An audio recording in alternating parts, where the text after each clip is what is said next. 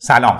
من آرش قنواتی هستم و خوشحالم که اینجا یعنی در پادکست رادیو والدگری می‌تونم در مورد موضوعاتی با شما صحبت کنم که شاید بتونه توی شناخت بهتر کودک و همینطور کار فرزند پروری با کیفیت بهتون کمک کنه. این اپیزود در شهریور 1401 منتشر میشه. و موضوعشم قسمت دوم از مدیریت احساسات منفی شدیده که قرار در مورد چند خطای فکر یا تحریف شناختی صحبت کنیم. این تعریف های شناختی چی و چطور احساسات منفی شدید تکرار شونده رو تولید می‌کنن. این مطالب رو من قبلا در یک مجموعه لایو آموزشی ارائه کردم و تصمیم گرفتم اینجا هم منتشر کنم. شاید برای بعضی از همراهان رادیو والدگری مفید باشه و بتونن ازش استفاده کنن. پس اگر آماده هستید بریم این اپیزود رو با هم بشنویم.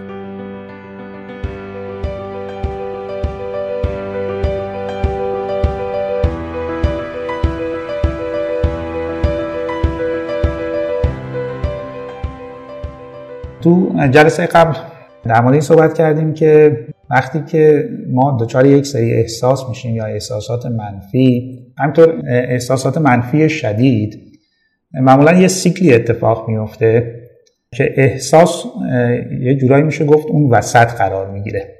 و بعد از اون احساسی که با ما دست ما معمولا یه تصمیم می‌گیریم یه نتیجه می‌گیریم یه رفتاری هم بعدش انجام میدیم که معمولا این رفتارها رفتارهای معیوب و ناسالمی و گفتیم که این سیکل به این شکله که اول یه اتفاقی میفته یه رویدادی هست یه حادثه ای هست حالا خیلی معمولی یا ساده. این اتفاق می‌تونه بیرونی باشه یه اتفاق بیرون افتاده یا یه چیزی به ذهن من رسید یه خاطره به ذهن من رسید یه فکری به ذهن من رسید یه تصویری. این به عنوان یک اتفاق یا رویداد تحریک کننده است که میاد چی رو تحریک می‌کنه؟ میاد باورها و قاعده ها و تعاریف من رو در مورد زندگی تحریک می‌کنه. و وقتی که این باورهای من یا تعاریف و قواعد من تحریک میشن یک سری افکار هم منفی و هم افکار نادرست تولید میشه که این افکار به دلیل هم منفی بودنشون هم یه جورایی بشه گفت زیاد بودن آبشاری بودنشون در ما احساس منفی مثل خشم و عصبانیت ناراحتی افسردگی یا استراب تولید می‌کنه که بعدش هم یک رفتار معیوبه. حالا تو این قسمت یا تو این جلسه قرار در موردش صحبت بکنیم؟ قرار اون افکار خودکار یا اون افکار در اون آبشاری که گفتم رو قرار در موردش صحبت کنیم و 15 فیلتر یا 15 خطای فکر که باعث میشه این افکار به ذهن ما برسه و افکار منفی باشه و افکار نادرست باشه من این 15 تا فیلتر رو می‌خوام بگم. حالا فیلتر چیه؟ یا منظور از فیلتر چیه؟ فیلتر ذهنی. این فیلترها به عنوان تحریف های شناختی هم می‌شناسن یا خطاهای فکر. احتمالا شنیدی که میگه که فلانی مثلا داستان رو یا قصه رو به نفع خودش تحریف کرد. یعنی چی؟ یعنی اندازه هاش رو کم و زیاد کرد یا بزرگ کوچیک کرد. و معمولا حتی تو دادگاه هم که می‌بینید اگر یک به عنوان شاهد یا حالا شاکی یا متهم اگر اطلاعات تحریف بشن حتی حکم اون آدم هم تغییر می‌کنه. ما توی ذهنمون هم یک سری فیلتر داریم یا یک سری تحریف شناختی یا فکری داریم که اطلاعاتی که از بیرون میاد وارد ذهن ما میشه رو هم تفسیر اشتباه می‌کنه هم اندازه هاشو کم و زیاد می‌کنه. این کم و زیاد شدن اندازه هاست که احساس منفی شدید در ما تولید می‌کنه. یا احساسی تولید می‌کنه اینجوری بهتره بگم. احساسی تولید می‌کنه که با اون اتفاق یا اون حادثه ای که اتفاق افتاده خیلی همخونی نداره. و این عدم همخونی احساس با اتفاق معمولا یک تنگیری یا یک نتیجه ای رو در ذهن من وجود میاره که بعد یه رفتار اشتباهی انجام میدم. که این رفتار می‌تونه به خودم و به دیگران آسیب برسه. ما 15 تا فیلتر یا 15 تا خطای فکر رو با هم بررسی می‌کنیم. اولین فیلتر یا خطای فکر تعمیم بیش از اندازه است. تعمیم بیش از اندازه یعنی چی؟ یعنی من یک اتفاق یا یک موضوع یا یک حادثه ای که برای من پیش اومده رو یک نتیجه گیری کلی ازش می‌کنم و یک حکمی صادر می‌کنم یا یک قانونی صادر می‌کنم که اینو عمومیت میدم به بقیه زندگی خودم. مثلا من یکی دو تا کار شغلی انجام دادم یکی دو شغل انجام دادم و حالا برام نگرفته یا تو اون شغل موفق نشدم. حالا مثلا من حکم صادر می‌کنم که هیچ کاری جواب نمیده یا هیچ شغلی هیچ شغلی برا من جواب نمیده. یا من همیشه تو شغل موفق نیستم هیچ شغلی به درد من نمی‌خوره. یا ممکنه مثلا بچه من توی زمینه یا تو حتی دو سه زمینه نامنظم باشه شلخته باشه کاراشو خوب انجام نده. من بر اساس همین یکی دو زمینه ای که فرزندم شلخته است یا نامنظمه میام یه نتیجه گیری کلی می‌کنم و میگم که یعنی این همیشه شلخته است همیشه نامنظمه. یا همیشه کاراش رو کامل انجام نمیده. همیشه کاراش رو نیمه تموم می‌ذاره. حالا همین همیشه گفتن یا این حکم کلی صادر کردن با یکی دو موردی که من دیدم هم در من خشم و عصبانیت تولید می‌کنه. چون میگم که این همیشه شلخته است یا نامنظمه. در که اینجوری نیست. تو یکی دو زمینه ممکنه شلخته باشه که طبیعیه.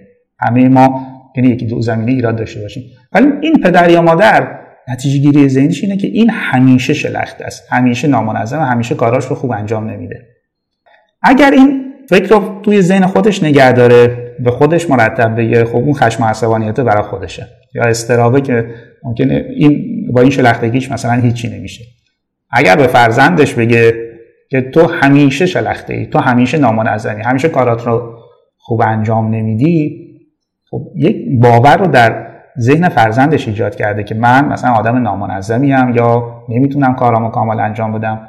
در حالی که اصلا اینجوری نیست. یه بخشی از زندگی اون کودک ممکنه نامنظم باشه یا کاراشو کامل انجام نده. یا توضیح زناشویی که معمولا یه مقدار اینش بیشتره. این مثالاش خیلی بیشتره یا خیلی کاربردش بیشتره. من یکی دو بار مثلا از همسرم خواستم که از بیرون خرید کنه یه چیزی رو بیاره. و یکی دو بار یادش رفته بیاره و من از این که یادش رفته خشمگین عصبانی ام. و حکم صادر می‌کنم؟ این همیشه هر چیزی که من می‌خوام رو یادش میده. یا ممکنه بعضی وقتا دیر بکنه این همیشه دیر می‌کنه. یعنی همیشه همین جوریه. حکم کلی حکم کلی فقط بر اساس یک حادثه یا یک اتفاق. یا ممکنه مثلا من به عنوان شوهر یا مرد غذایی که امروز همسرم درست کرده یک مثلا غذا شور باشه یا مثلا مرغ درست کرده مرغش خوب سرخ نشده باشه. من بیام بر اساس غذایی که دارم امروز می‌خورم یک حکم کلی صادر کنم. اول تو ذهنم. همیشه غذا شوره. همیشه مرغش خوب سرخ نمی‌کنه. حالا ممکنه از هر چند بار یه بار اینجوری باشه. یعنی مرغ خوب سرخ نشده باشه غذا شور باشه کاملا طبیعی کاملا اتفاق میفته ولی من حکم صادر می‌کنم حکم کلی این همیشه غذا شوره. این همیشه غذاشو خوب سرخ نمی‌کنه. حالا اگر تو ذهنم نگه دارم که ناراحتم و عصبانی که غذای خوب به ما نمیده. اگرم بهش بگم که ممکنه دلخوری پیش بیاد یا ناراحت بشه که خب این همه غذای خوب دادم حالا یه بارم شور شد. یا توی مقایسه ای که ما با دیگران انجام میدیم. مثلا ممکنه مثلا ما از نظر مالی پایین تر باشیم یا مثلا ماشینمون ماشین مدل پایین تری باشه. من خیلی راحت می‌تونم یک نتیجه بگیرم که معمولا ما ایرانی ها از این نتیجه گیری ها زیاد داریم. همیشه از بقیه عقبتر بودیم. همیشه دیگران بیشتر از ما پیشرفت کردن. در حالی که فقط ممکنه تو یک یا دو زمینه ما عقبتر هم باشیم. طبیعیه. ولی ممکن تو زمینه های دیگه من جلوتر باشیم. یا وضعیتمون اونقدر بد نباشه. ولی من میام بر اساس یک مورد یا یک موضوع زندگی. مثلا موضوع مالی یا وسایل خونه یا موضوعات اینجوری. بر اساس یک موضوع در مورد کلیت زندگی نتیجه می‌گیرم که ما همیشه از, از بقیه عقبتر بودیم. هیچ موقع هیچ پیشرفتی نکردیم. و این این نتیجه گیری واقعا هم تولید ناراحتی و افسردگی می‌کنه هم خشم و عصبانیت. پس این فیلتر ذهنی که من از یک اتفاق یک حادثه یا یک جنبه زندگی نتیجه گیری کلی می‌کنم و حکم صادر می‌کنم و قانون صادر می‌کنم در مورد کلیت زندگی. و معمولا من کلمه همیشه میاد اول. همیشه این اینجوریه. همیشه من اینجوری بودم. همیشه غذا شوره. پس این فیلتر رو باید مراقب باشیم که چقدر داریم استفاده می‌کنیم که خیلی زیاد. یعنی جز فیلترها یا خطاهای فکریه که خیلی ما تو زندگی استفادهش می‌کنیم و یکی از عوامل اصلی اصلا تولید کننده احساسات منفی همین فیلتر تعمیم دادن بیش از اندازه یک اتفاق به بقیه زندگی.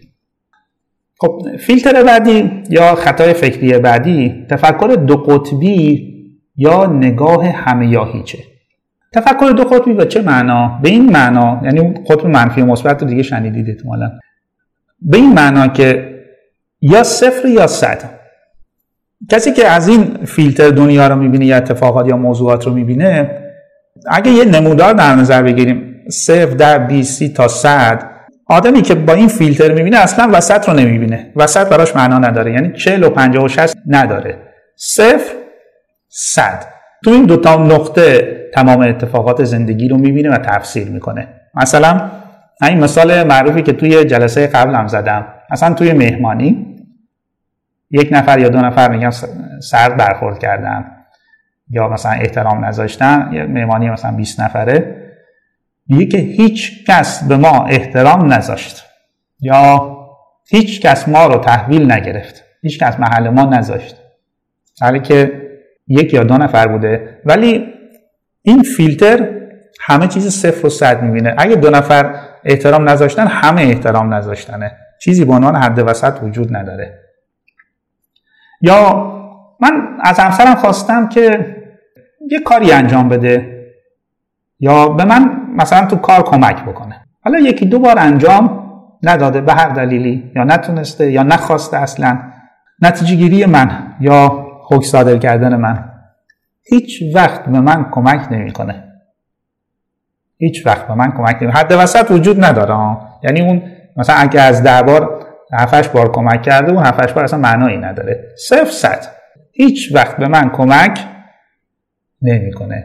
یا می‌تونم به خودش بگم تو هیچ وقت به من تو کار خونه کمک نمی‌کنی. تو هیچ وقت اون کاری رو که من می‌خوام رو انجام نمیدی. ولی واقعیت اینه که مثلا زندگی واقعی که اینجوری نیست که مثلا یه همسر هیچ وقت کمک نکنه. حتی برای همسرانی هستن که خیلی کم این کار می‌کنن. ولی در کل ما با آدمای در متوسط و عادی بیشتر سر و کار داریم. واقعا دنیای اطراف ما و اتفاقاتی که میفته و موضوعات مثلا صفر و صدی نیستن. یعنی توی نمودار بین صفر تا صد قرار می‌گیرن بعضی بعضی چیزا 40 بعضی رو 70 بعضی رو 60 و وقتی که نگاه رو از صفر و صد برگردونیم. یه مقدار وسط نگه داریم. خب هم احساساتمون رو تونستیم متعادل کنیم تنظیم کنیم. چون وقتی که میگیم تو هیچ وقت به من کمک نمی کنی یا تو ذهن خودم اصلا بهشم نمیگم. تو ذهن خودم این هیچ وقت به من کمک نمی‌کنه احساس چیه؟ احساس پشتش. اولا ناراحتی که مثلا من رابطه خوبی ندارم. دو خشم و عصبانیت. و عصبانی هم که هیچ وقت کمک نمی‌کنه. حالا از هر ده بار دو بار کمک نکرده یا سه بار کمک نکرده. اصلا پنجا پنجا اصلا پنجا پنجا هم که در نظر بگیریم به حال هیچ نیست. و همون 50 درصد مثبت را که در نظر بگیریم یا به حساب بیاریم کلی احساس ما تغییر می‌کنه. حتی رفتارهای پشتش تغییر می‌کنه. یا توی عملکرد شخصی. مثلا من نقاشی تمرین می‌کنم یا مثلا ساز می‌زنم. اگر خودم به خودم بگم یعنی این فیلتر رو برای خودم استفاده کنم میگم که یعنی یه نقاشی خوب نکشیدی تا حالا این همه نقاشی کشیدی یه نقاشی خوب نکشیدی. یا یه آهنگ خوب تا حالا نزدی ها حالا 6 ماه داره تمرین می‌کنی. در که حالا 6 ماه داخل این مثلا یادگیری مهارتی مثل مثلا هنر 6 ماه چیزی نیست عملا. ولی اگه 6 ماه داری تمرین می‌کنی هیچ آهنگ خوبی نزدی. هیچ نقاشی خوبی نکشیدی. اینو اگر در مورد خودم به کار ببرم اگر در مورد دیگران به کار ببرم مثلا در مورد فرزندم برادرم یا خواهرم میگم که تو این همه نقاشی کشیدی هنوز یه نقاشی خوب ازت ندیدی ما. یا هنوز یه آهنگ خوب نتونستی بزنی. حالا این بیچاره ممکنه 6 ماه یا یه سال داره مثلا کلاس میره. دلیلش چیه؟ دلیلش اینه که من وقتی از این فیلتر استفاده می‌کنم میام اون بازم میگم وسط رو حس می‌کنم. مثلا انتظاری که میشه از یه آدمی که نقاشی می‌کشه یا ساز تمرین کنه تو 6 سال آینده داشته باشیم وقتی از این فیلتر استفاده کنیم اون بخشی از این 5 سال نیمش حذف کنیم میانیم رو 6 ماه. یعنی من انتظار دارم تو 6 ماه یک نقاشی با کیفیت یا یک آهنگ با کیفیت یا یک در واقع نوازندگی با کیفیت اتفاق بیفته. یعنی یک بخشی گام ها و اون قدم هایی که قرار برداشته بشه تو این مسیر رو حذف می‌کنیم. انتظار داریم که تو که حالا نقاشی میکی کلاس میری دیگه باید نقاشی خوب بکشی. اگه اصلا اینجوری نیست اصلا اینجوری اتفاق نمیفته من دلیل خیلی از ما مثلا تو مسیر رشدمون خیلی از چیزها رو می‌تونستیم یاد بگیریم. خیلی از هنرها رو خیلی از ورزش ها رو خیلی از حتی علوم رو مهارت ها رو. ولی به دلیل این نگاهی که از طرف اولا بقیه بوده و دو تو ذهن بعد خودمون نشسته. حالا خودمون شلاق رو برداشتیم و با این نوع فیلترها به خودمون زدیم. خیلی از میگم مهارت ها رو که می‌تونستیم یاد بگیریم و تو مسیر از دست دادیم. الان مثلا من رسیدم سی یا چل دلم می‌خواسته که یه هنر رو حداقل یاد بگیرم یا یک سری مهارت های مثلا دستی رو داشته باشم که معمولا خیلی از بچه ها اینو نشون میدن که می‌خوان. و دیدم که ندارم. سی یا چل ندارم. و بعضی وقتا حسرتش رو می‌خوریم که چرا این اتفاق افتاده. دلیلش همین نگاه همه یا هیچه. یعنی تو بعد از شیش ماه باید بهترین تو دیگه نشون بدی. و الا کارت به درد نمی‌خوره. کار تو یا صفر یا صد. حد وسط نداره. تو رشد نکردی. حالا من روی این قضیه ذره موندم روی این مثاله چون خیلی موضوع حساسیه که ما واقعا بلای جون خودمون نباشیم و با این فیلتر هم دمار از روزگار خودمون در نیاریم و بقیه. و اجازه بدیم که در واقع اتفاقات در حد متوسطش بیفته و اون متوسط رو بپذیریم. ولی گیریم. خشم و عصبانیت نگرانی استراب و ناراحتی و خیلی موقع تو یادگیری مهارت ها ول کردن مهارت. یه مثال دیگه هم بزنم تو حوزه فرزند پروری هست که مثلا پدر مادر بچه ها معمولا بزرگن اینو میگن. که هیچ بچه و فرزندی به آدم وفا نکرده و نمی‌کنه. حالا دلیل چیه؟ دلیل اینه که این پدر یا مادر اینقدر انتظارشون بالاست یعنی انتظارشون رو صده که اون کاری که بچه ها می‌کنن رو اصلا قبول ندارن. یا تو اونجوری که من دوست دارم عمل می‌کنی تمام و کمال اون چیزی رو که من می‌خوام اجرا می‌کنی. یا تو بچه وفاداری نیستی بچه ای نیستی که من دلم می‌خواست. نگاه صفر و صدیه نگاه بازم میگم صفر و صدیه که باعث میشه این پدر مادر از بچهش خشمگین عصبانی باشه و ارتباط رو خراب بکنه. و بچه رو تو یک استراب و یک احساس گناه ببره که تو مثلا وفادار نیستی. بعد جای مختلف هم میشینیم صحبت می‌کنیم دیگه. خب یه نتیجه گیری کردیم یه فلسفه هم میدیم بیرون یه تفکر فلسفی هم در واقع رواج میدیم که هیچ بچه ای به آدم وفا نکرده. دلیلش نگاه یا فیلتر ذهنی اشتباه منه که این نتیجه گیری رو کردم. این فیلتر تو موضوع اعتماد یا بی اعتمادی به دیگران خیلی موثره. مثلا من ممکنه یه کسی یه فردی یه نفر پولش رو خورده باشه یا بهش نارو زده باشه توی رابطه یه کوچولو مثلا سوء استفاده شده باشه ازش و اتفاقایی که برای همه ما تو روابط میفته.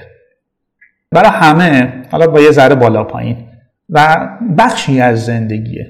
ولی کسی که میاد از این فیلتر این اتفاقات رو میگذرونه از فیلتر صفر و صد یا همه یا هیچ نتیجه گیریش چیه؟ هیچ کس قابل اعتماد نیست. به هیچ کس آقا نمیشه اعتماد کرد. آقا اعتماد نکن به هیچ کس. یا هیچ وقت یه رفیق خوب نداشتیم. یا هیچ آدمی ارزش اعتماد و فداکاری نداره. یا هیچ زنی قابل اعتماد نیست هیچ مردی قابل اعتماد نیست. و نتیجهش چیه؟ نتیجهش یک استراب دائمی در رابطه که نکنه یک کسی سر منو کلا بذاره یا مثلا گولم بزنه یا سوء استفاده کنه. یک. دو یک افسردگی حالا افسردگی می‌تونه یه افسردگی مثلا مزمن باشه. یا آدم ممکنه توی یه زمین های موفق باشه ولی کسیه که معمولا روابط عاطفی رو از دست میده. و اون نوازش هایی که توی رابطه عاطفی روابط با دیگران می‌گیره و باعث در واقع با کیفیت زندگی کردنش میشه. اصلا زندگی کردن براش معنا پیدا می‌کنه تو اون روابط.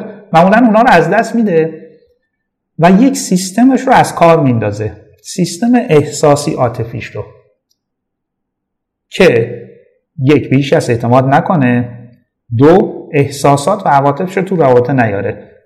نگاهش نگاه دو, دو تا چهارتایی باشه. همین دلیل میگه هیچ کس قابل اعتماد نیست. یه مثال دیگه هم بزنم که اینم خیلی تو روابط مثلا روابط خانوادگی خیلی اثر گذاره. اینکه من با توجه به نگاه هم مثلا به خواهرم برادرم دوستم پدرم یا مادرم این جملات رو میگم. اینا هیچ کاری برای من نکردن. اینا هیچ کاری برای من نکردن. یا هیچ کاری برای من نمی‌کنن. حالا انجام دادن برای شما. ولی چون نگاه صفر و صد داره مثلا اگر در مورد هفت مورد رو انجام دادن سه تا رو انجام ندادن اون سه تا رو می‌بینه. او هفت تا صفر شد رفت. باطل شد. اینا هیچ کاری برا من نمی‌کنن هیچ کاری نکردن. یا مثلا پدر مادرم هیچ موقع به من احترام نذاشتن هیچ موقع به من محبت نکردن. ولی که بازم میگم اون همه چیز اون حد وسط. ممکنه کسی خیلی کم مثلا اون محبت یا احترام دیده باشه ولی واقعا صفر نیست. یعنی هیچ نیست. ولی وقتی نگاه رو اینجوری داشته باشیم من همیشه ناراحتم همیشه خشمگینم و وقتی بیش از اندازه باشه میرم تو فاز افسردگی. و این افسردگی می‌تونه برال کار دستم بده که من قبل از اینکه فیلتر سوم رو بگم بذارید بگم این فیلترها اصلا از کجا شناخته شدن. شاید هلوش دهه 60 میلادی بود پروفسور آرون بک یکی از روانشناسان بزرگ دنیاست خوشبختانه هنوز زنده است.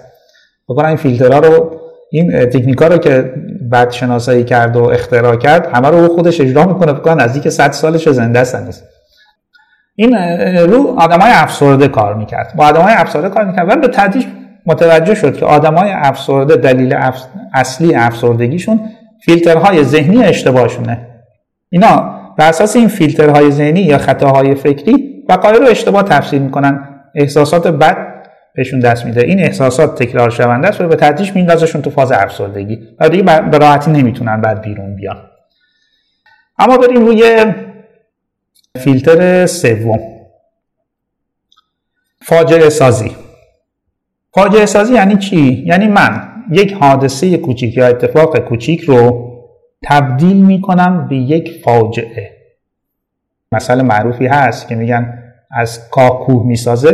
در ماجرا همینه. یعنی ذهن من یک ذهن فاجعه سازه. مثلا بچه من درسش خوبه معمولا نمراتش 19 20 حالا یه نمره آورده 14 یا 15 یک اتفاق دیگه اتفاق کوچیکه. ولی من مادر یا من پدر وقتی که فیلتر فاجعه سازی داشته باشم اینو فاجعه می‌کنم. یعنی رابطم رو خراب می‌کنم حالم بد میشه میگم که اصلا این قابل تحمل نیست برام اصلا فکرش هم نمی‌کردم تو اینجوری بشی. و زنگ می‌زنه به خواهر و به برادر و پدر و مادر خبر میده که این مثلا چهار گرفته. و این اتفاق کجی شد یه فاجعه.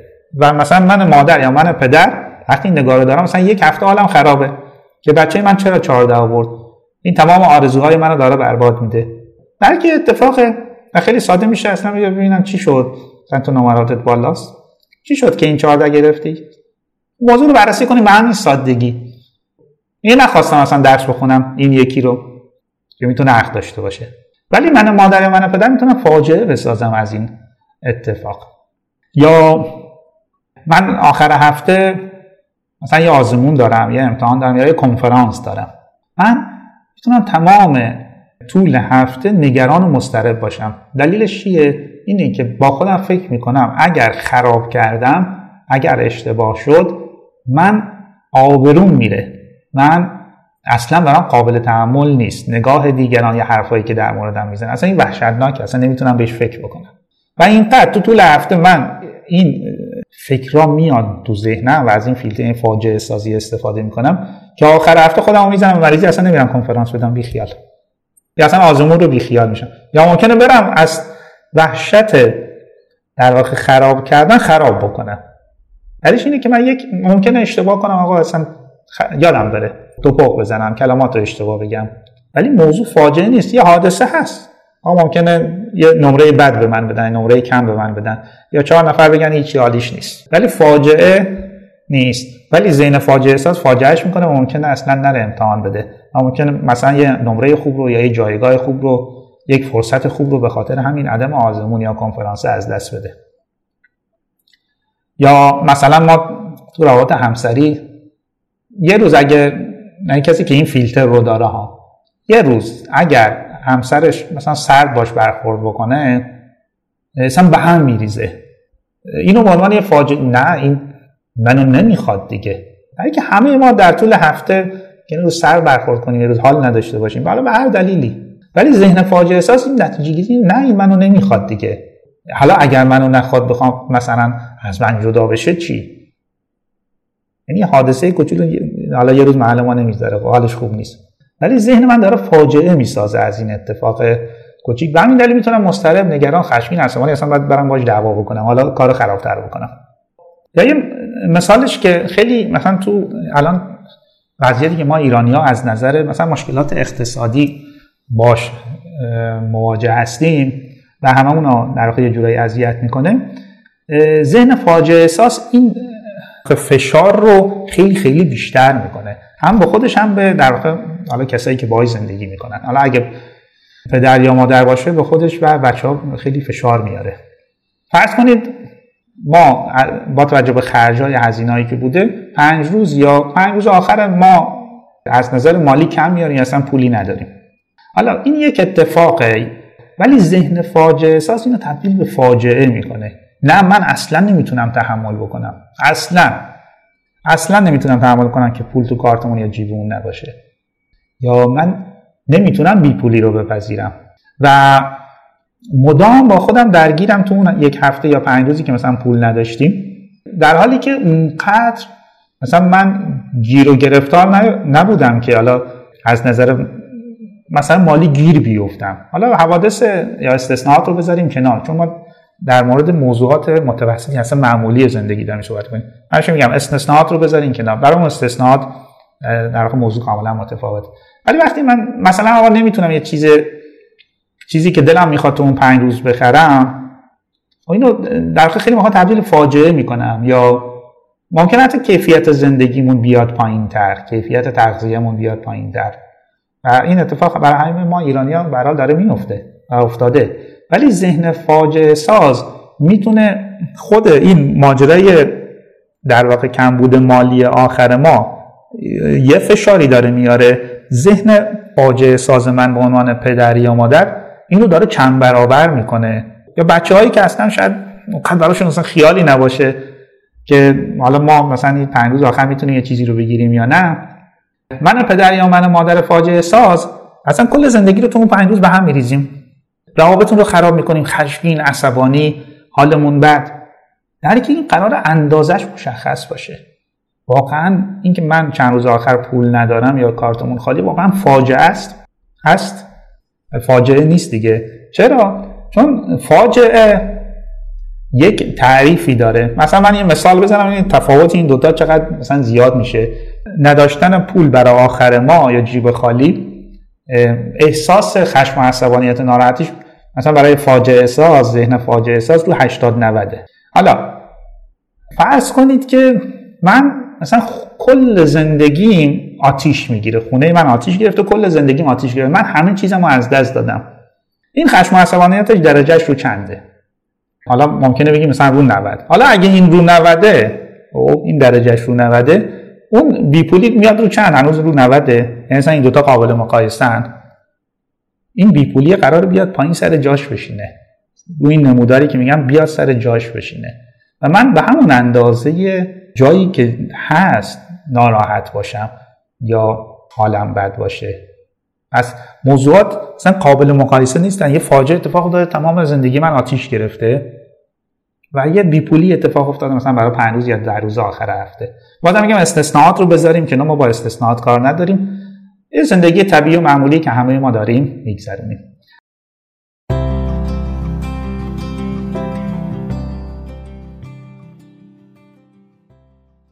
چیزی که شنیدید اپیزود 17 هم از پادکست رادیو والدگری بود.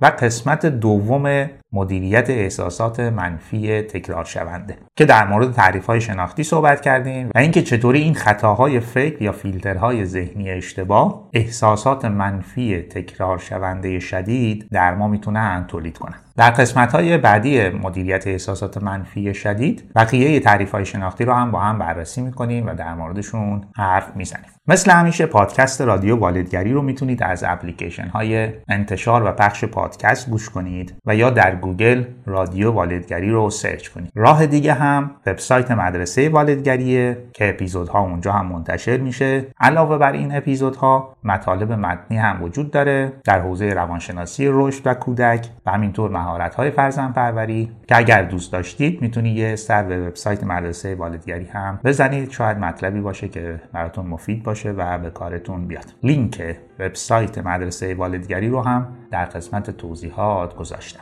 اگر نظر و پیشنهادی هم دارید خوشحال میشم که در قسمت نظرات بنویسید و من رو در بهتر ساخته شدن این پادکست کمک و یاری کنید. ممنونم که تا آخر این اپیزود با من و رادیو والدگری همراه بودید.